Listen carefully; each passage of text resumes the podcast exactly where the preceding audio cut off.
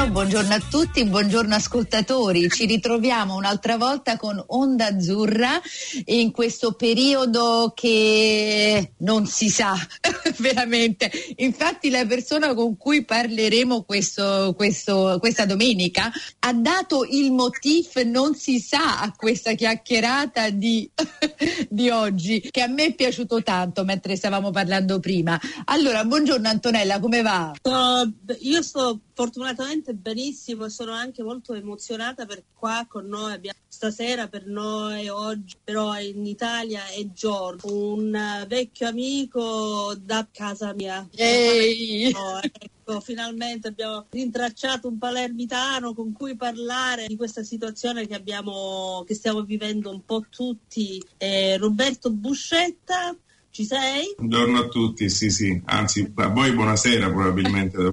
sì, ma noi ora stiamo facendo queste pre-registrazioni eh, su Skype, per cui può essere qualsiasi cosa Roberto, ah. quello che vogliamo noi. Ciao Roberto e grazie. Eh. Grazie a voi, grazie a voi.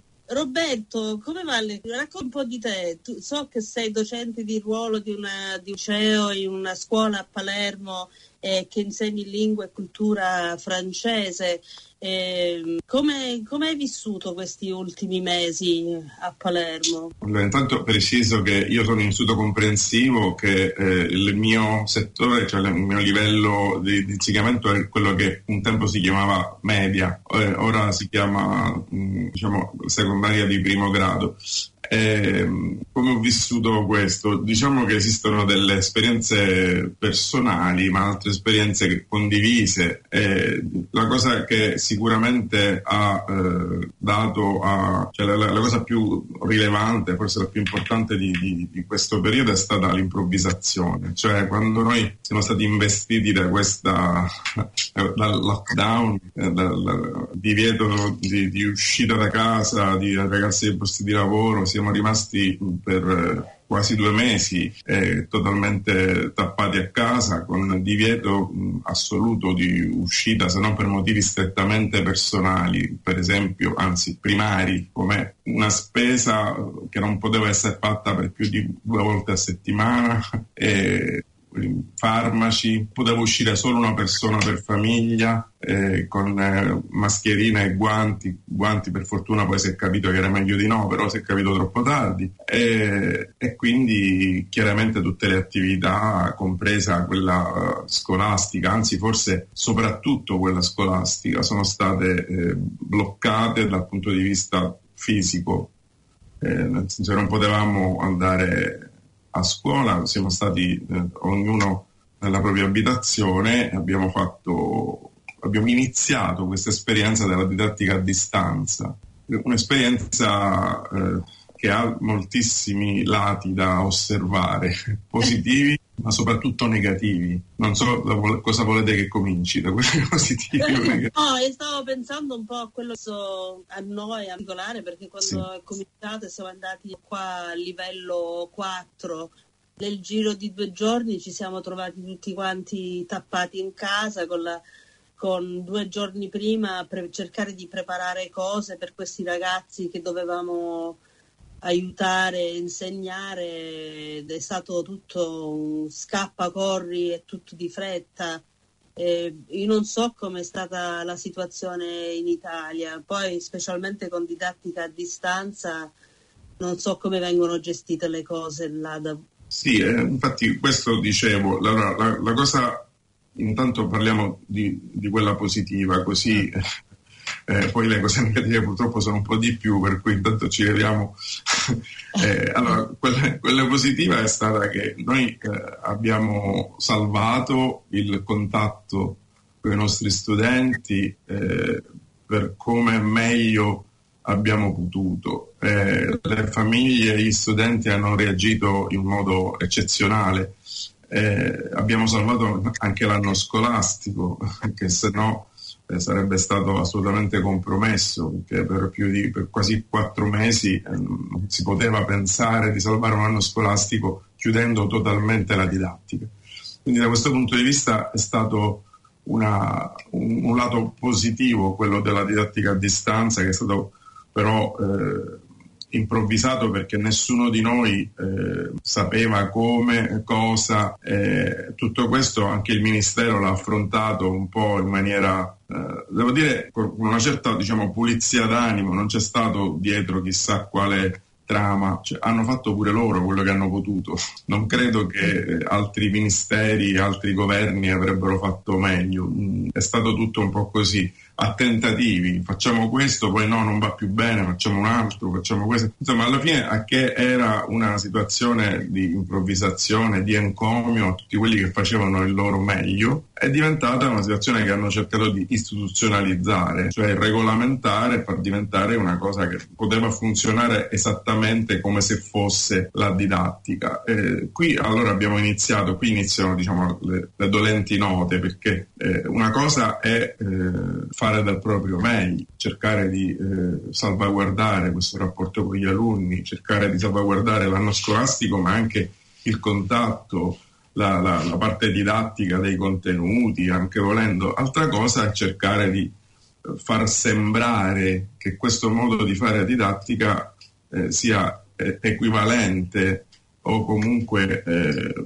quasi equivalente a, alla reale didattica, cosa che non è così. Io adesso non so voi cosa, eh, cosa avete esperito, però la cosa che è venuta fuori innanzitutto è il divario fortissimo a livello socio-economico, cosa che si sa ma che viene fuori in maniera concreta al momento in cui si chiede a ogni famiglia di avere tutti i dispositivi eh, tecnologici, eh, ma anche tutto quello che ne, eh, sta intorno eh, per poter affrontare una didattica eh, in remoto, cioè quindi con degli strumenti tecnologici.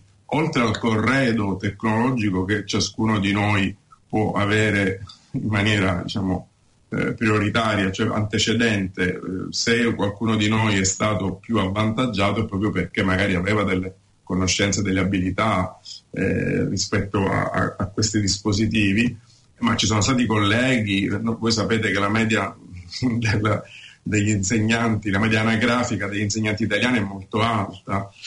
Eh, noi abbiamo insegnanti, eh, parecchi insegnanti che hanno superato i 60 anni e molti di loro, non tutti, perché non è un problema strettamente legato all'età, ma anche a, all'atteggiamento, all'attitudine, al pregresso. Molte persone si sono totalmente rifiutate, per esempio, di fare lezio- video lezioni non avevano neanche gli strumenti per poterlo fare, eh, neanche la capacità di andarsi ad azionare delle piattaforme, eh, perché noi abbiamo navigato tra 4-5 piattaforme diverse proprio per le diverse tipologie degli incontri tra docenti, con gli alunni, eh, creare classi virtuali, insomma lo sapete perché probabilmente questa cosa è successa un po' dappertutto.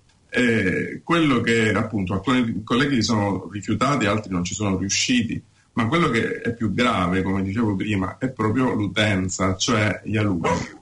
Anzi, noi che siamo in una scuola del centro siamo privilegiati perché abbiamo un'utenza tutta di persone diciamo socio-economicamente medio-alte, eh, quasi nessuno ha avuto il problema di come eh, affrontare tecnologicamente questa emergenza perché nella nostra scuola, per fortuna, molte persone hanno chi due, chi tre dispositivi a casa, computer, spazi dove potersi contemporaneamente, chi ha più figli l'ha visto, certo. dedicare alle video lezioni. Ma eh, anche lo smart working, molte persone eh, lavoravano anche da genitori a casa in remoto con i loro dispositivi, quindi persino da noi che siamo una scuola privilegiata, ci sono stati eh, problemi legati per esempio agli orari, eh, non potevamo decidere noi in base all'orario scolastico come fare lezione, dovevamo adeguarci anche alle esigenze delle famiglie. Mio padre lavora eh, nella stessa stanza dove devo fare i compiti io eh, ed ha il suo computer dove lavorare, eh, quindi anche le famiglie più diciamo, cioè messe meglio dal punto di vista economico e tecnologico hanno avuto qualche disagio. Ma voi pensate un attimo a tutte quelle scuole, parlo per adesso di Palermo, ma possiamo immaginare in moltissime città d'Italia come Napoli, come Bari, come Roma, dove le periferie o certi, eh, certi quartieri anche centrali eh, non hanno per niente gli stessi corredi eh, tecnologici. Noi abbiamo avuto scuole a Palermo dove non si è fatta la didattica a distanza, si, non era proprio possibile attuare queste modalità in remoto di collegamento, ma semplicemente lasciavano i compiti tramite un rappresentante di classe su WhatsApp e, loro li facevano avere in qualche modo con, eh, con Gmail, cioè insomma con la posta elettronica oppure con altri eh, sistemi così un po' più rudimentali, ma questo demotiva tantissimo. Eh, certo. quindi c'è stata una dispersione molto elevata eh, e quindi da questo punto di vista la scuola ha veramente subito un colpo incredibile e mi sembra molto ipocrita contemporaneamente eh, farci adottare da docenti degli strumenti valutativi eh, che, che, possano essere minimamente paragonabili a quelli della didattica in presenza. Noi non possiamo colpevolizzare ragazzi che hanno avuto problemi anche semplicemente psicologici, non per forza tecnologici, nell'affrontare la didattica a distanza. Per cui eh, siamo sicuri che questa cosa, eh, e noi alla fine nella mia scuola, questo però è un discorso interno alla mia scuola, stiamo trovando i modi per reagire eh, in maniera eh, unitaria e concorde per cercare di eh, valorizzare tutto quello che i ragazzi con la buona volontà sono riusciti a fare, ma di non eh, valutare negativamente neanche quei casi in cui tutto questo non è stato possibile. Eh, non possiamo bocciare, questo ce l'ha detto pure il Ministero, poi alla fine prima diceva sì, poi diceva no, poi ha detto si può bocciare solo in situazioni che erano precedenti alla didattica a distanza, insomma c'è stata pure lì un po' di confusione, ma noi abbiamo deciso di eh, non bocciare neanche quelli che andavano già male prima, per il semplice fatto che avrebbero avuto, potendolo fare, la possibilità di recuperare, ma non l'hanno potuto fare. E quindi in questo caso noi abbiamo pensato bene di, cioè poi ne, ne riparleremo a, a, settembre, anche se ancora adesso c'è eh, il dubbio. Noi non lo sapremo, non sappiamo ancora come a settembre ritorneremo sui banchi, se ritorneremo sui banchi, perché la situazione è molto confusa. Non so se posso spaziare così tanto, però il problema non è soltanto legato a, alla scuola. Chiaramente la scuola è un punto forte perché per tante ragioni, ma anche per la semplice pericolosità dell'assembramento, la scuola è un punto estremamente eh, appunto, eh, associativo, non si può pretendere, non si può pensare che sia come eh, la passeggiata fuori. Oggi le passeggiate le possiamo fare, possiamo stare in giro, addirittura, e questo è il paradosso, hanno riaperto le palestre hanno riaperto i parrucchieri, gli estetisti, la maggior parte di esercizi commerciali, compresi i pub, addirittura anche le discoteche da giugno. Mm. Eh, però la scuola non può riaprire neanche a settembre. Eh, ah. Sembra paradossale, ma di fatto secondo me è paradossale il fatto che con lo stesso livello di rischi si permetta a eh, posti, a locali come discoteche, pub, eh, chiese, di far assemblare le persone.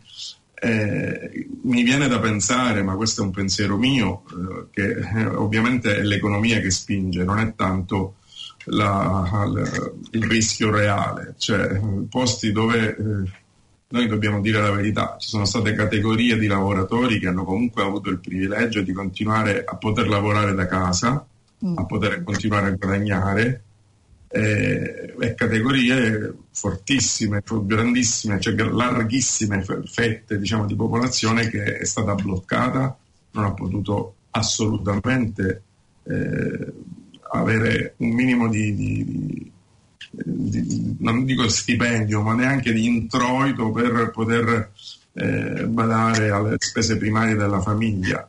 In Sicilia noi abbiamo un fortissimo una fortissima percentuale di, di, di, turismo e di attività legate al turismo.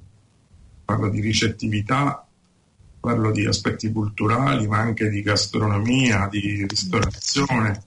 Eh, non so da quanto tempo non venite a Palermo, però a Palermo da qualche anno, eh, da qualche anno ha il centro storico completamente chiuso, che è molto bello, ma moltissime delle attività che hanno aperto in eh, via Macheda fino ad arrivare alla stazione centrale, passando per i quattro canti, quindi Corso Vittorio Emanuele, eccetera, sono tutte attività che eh, sono sorte in funzione del, del, afflusso turistico che è molto aumentato negli ultimi anni. Tutte queste attività adesso sono tutte chiuse, cioè non possono campare con i soli palermitani e se non ricomincia un certo tipo di, di turismo fatto anche di navi a crociera, fatto anche di, eh, di mordi e fuggi, però comunque di moltissimi visitatori della nostra città, eh, questo è un settore, sto parlando di un settore che è quello turistico, con l'indotto, ma sempre un settore. Ma esistono altri settori come quelli dell'arte dello spettacolo, io sono anche un musicista, eh, io ho interrotto i, i, miei concerti, i concerti del mio gruppo già a fine febbraio.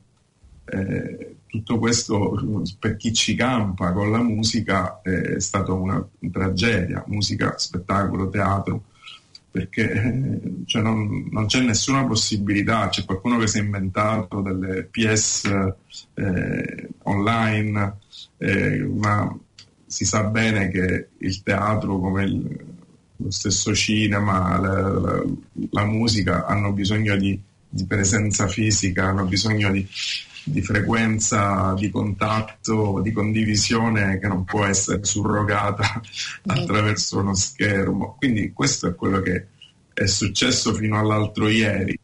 Oggi si riaprono gran parte di attività, non si possono aprire le scuole perché la scuola, oltre a non essere spinta da produttività eh, emergente, eh, è anche appunto, quindi non, non, non, ci guadagna praticamente nessuno aprire o chiudere, cioè non è un, una cosa economica la scuola, non, non direttamente, non immediatamente, eh, mentre aprono tutte queste attività. Con, il paradosso qual è? Faccio un esempio, io faccio lezione in remoto con i miei alunni, i quali dopo dieci minuti sono giù che si incontrano vanno a mare, eh, si incontrano per andare al pub o si incontrano nei centri commerciali che nel frattempo hanno riaperto.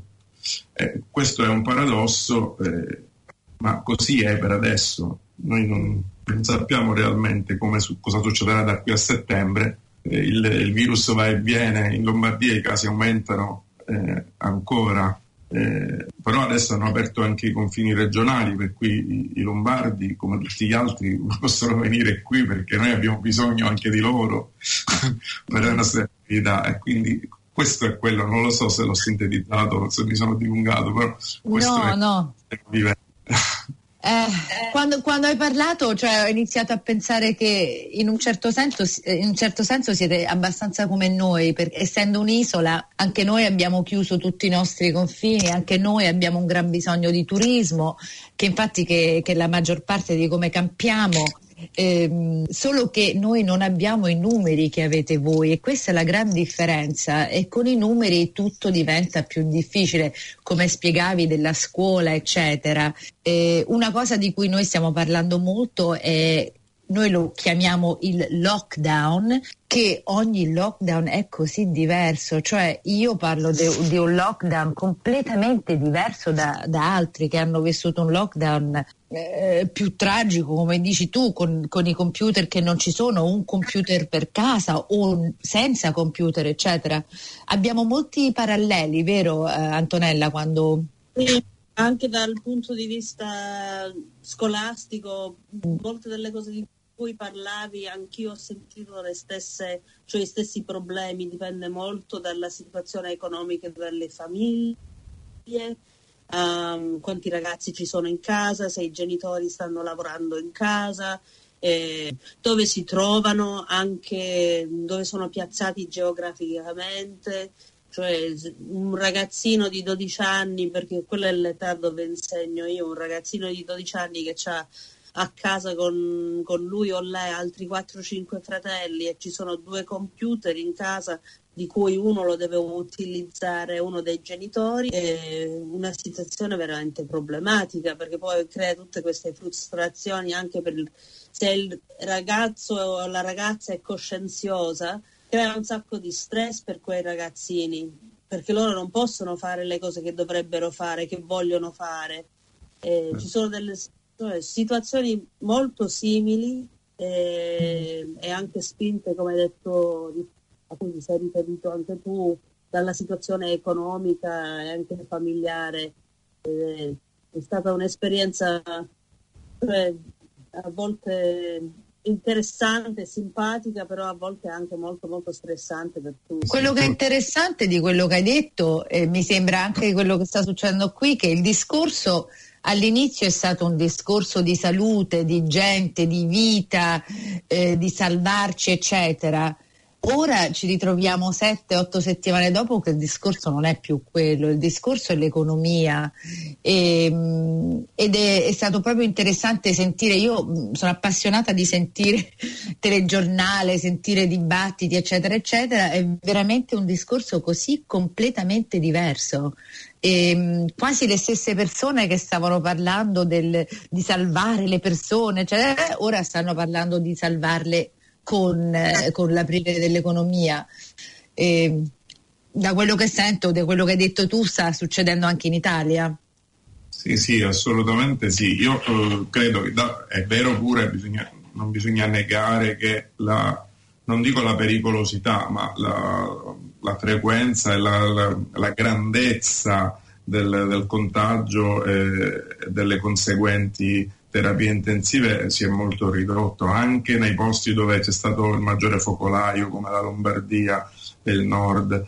Eh, questa cosa è stata presa immediatamente in pugno dall'economia per poter dire, visto che eh, il, virus, il, virus, sta regredendo, perlomeno qui da noi, eh, allora dobbiamo adesso cercare di salvare eh, dagli altri punti di vista, perché tutto quello che non ha ucciso il virus lo uccide la, la, l'economia che non, che non, galleggia più, che non riesce più. Eh, io penso che ci siano state diverse mosse sbagliate, però non so quale altro governo avrebbe potuto fare meglio, perché francamente non, non ne vedo io di possibilità di governi migliori di, di quello nostro, perché anzi è capitato un personaggio moderato, carico di buonsenso, persona che sa parlare e riflette prima di aprire la bocca, cosa che non è così diffusa oggigiorno. Eh, gli errori ci sono sicuramente stati. Quello che io trovo ipocrita è, è il fatto di voler considerare riapertura eh, una, la possibilità, come per dire io ti faccio aprire e però ci pensi tu come per dire sei tu quello che poi diventi responsabile dei contagi eventualmente provocati. Per cui io ti dico pure che apri solo nelle condizioni in cui tu riesci a garantire la sicurezza, la distanza e la, appunto, la messa in sicurezza del, del tuo locale o del, dei tuoi clienti, cosa che è francamente teoricamente facile da dire ma è difficilissimo da, da praticare. Un ristorante che deve mantenere le distanze stabilite, che poi sono pure diverse paese per paese, regione per regione, eh, qui eh, ci siamo pure divertiti a, a, amaramente a, a, prendere in giro cioè, questi virus che saltellano in modo più o meno lungo a seconda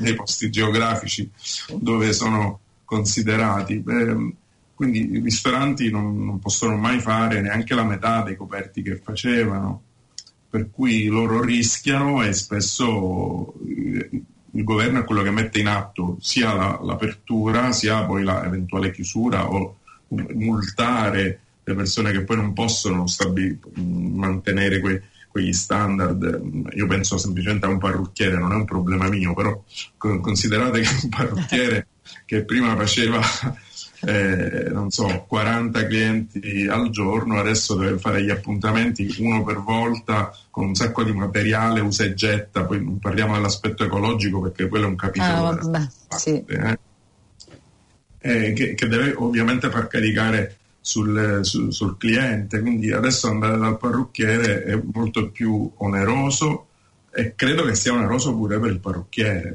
così anche l'estetica. Cioè, sono delle uh, situazioni che sono state create proprio come paradosso. Io ti faccio aprire perché non posso prendermi cura economicamente di te, ti dico apri, poi però sta a te osservare.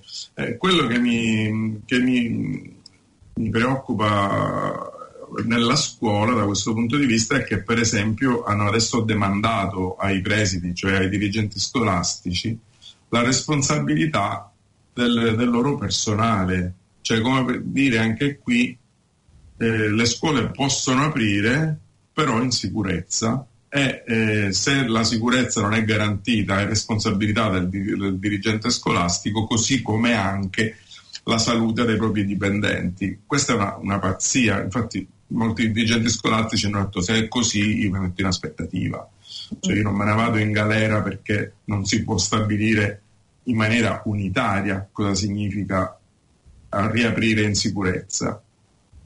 Eh, io quello che, che posso dire, diciamo, per chiudere la mia riflessione, eh, è che eh, poteva essere, potrebbe essere, uso ancora il condizionale di speranza, un'occasione per ripensare a, realmente a come investire nel, nei settori pubblici di così tanta importanza come la sanità e la scuola.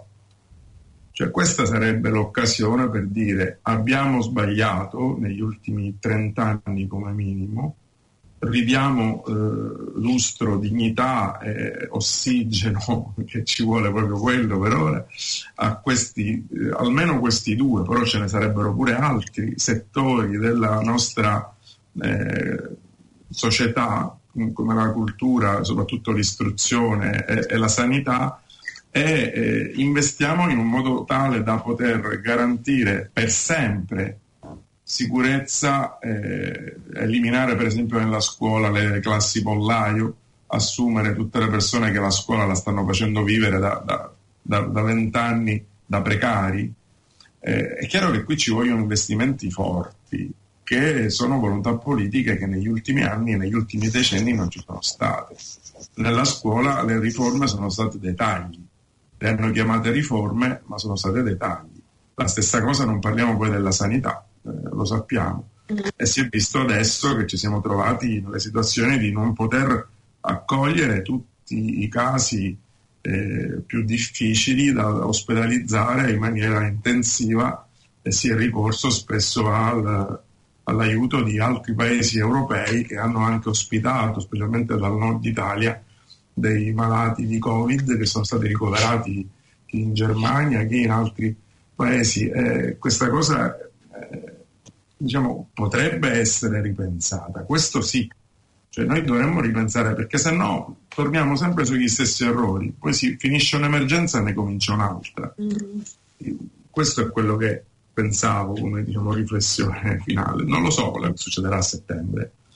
Eh, il virus per ora sembra più calmino, ma non sappiamo. Molti virus certe volte nella storia hanno avuto delle on- seconde ondate più disastrose delle prime pensiamo alla spagnola, pensiamo a, ad altre che non mi ricordo adesso in quali periodi, in quali paesi ci sono stati sempre queste, queste forme cicliche, quindi noi non possiamo dire proprio, proprio nulla, appunto il non si sa, è appunto come dicevo il leitmotiv di questa, eh. Eh, sembra un punto adatto per chiudere. Sfortunatamente Roberto eh, è stata un'intervista molto interessante, però no, dobbiamo molto. finire sfortunatamente. Ci vorrebbe un'ora. Infatti, sono 30, i 30 minuti volano, specialmente sì. quando le riflessioni sono di, di, temi così importanti. Per cui, senti, Roberto, sei stato fantastico. Grazie tantissimo. No, grazie a voi. Eh, grazie. Per il tuo tempo e per le tue riflessioni che, che ci, ci, hanno fatto pensare e penso che continuerà. Eh, speriamo di riparlarci più in là. Sì, magari con migliori notizie rispetto a quelle che sono state okay. fino La prossima con belle notizie. parliamo del tuo gruppo, Roberto. Va eh, esatto, esatto. Allora, ragazzi, ascoltatori, vi ricordiamo che la trasmissione di oggi è sponsorizzata dal MECI e dalla società Dante Alighieri di Oakland, per cui grazie Dante. Sempre solito italiano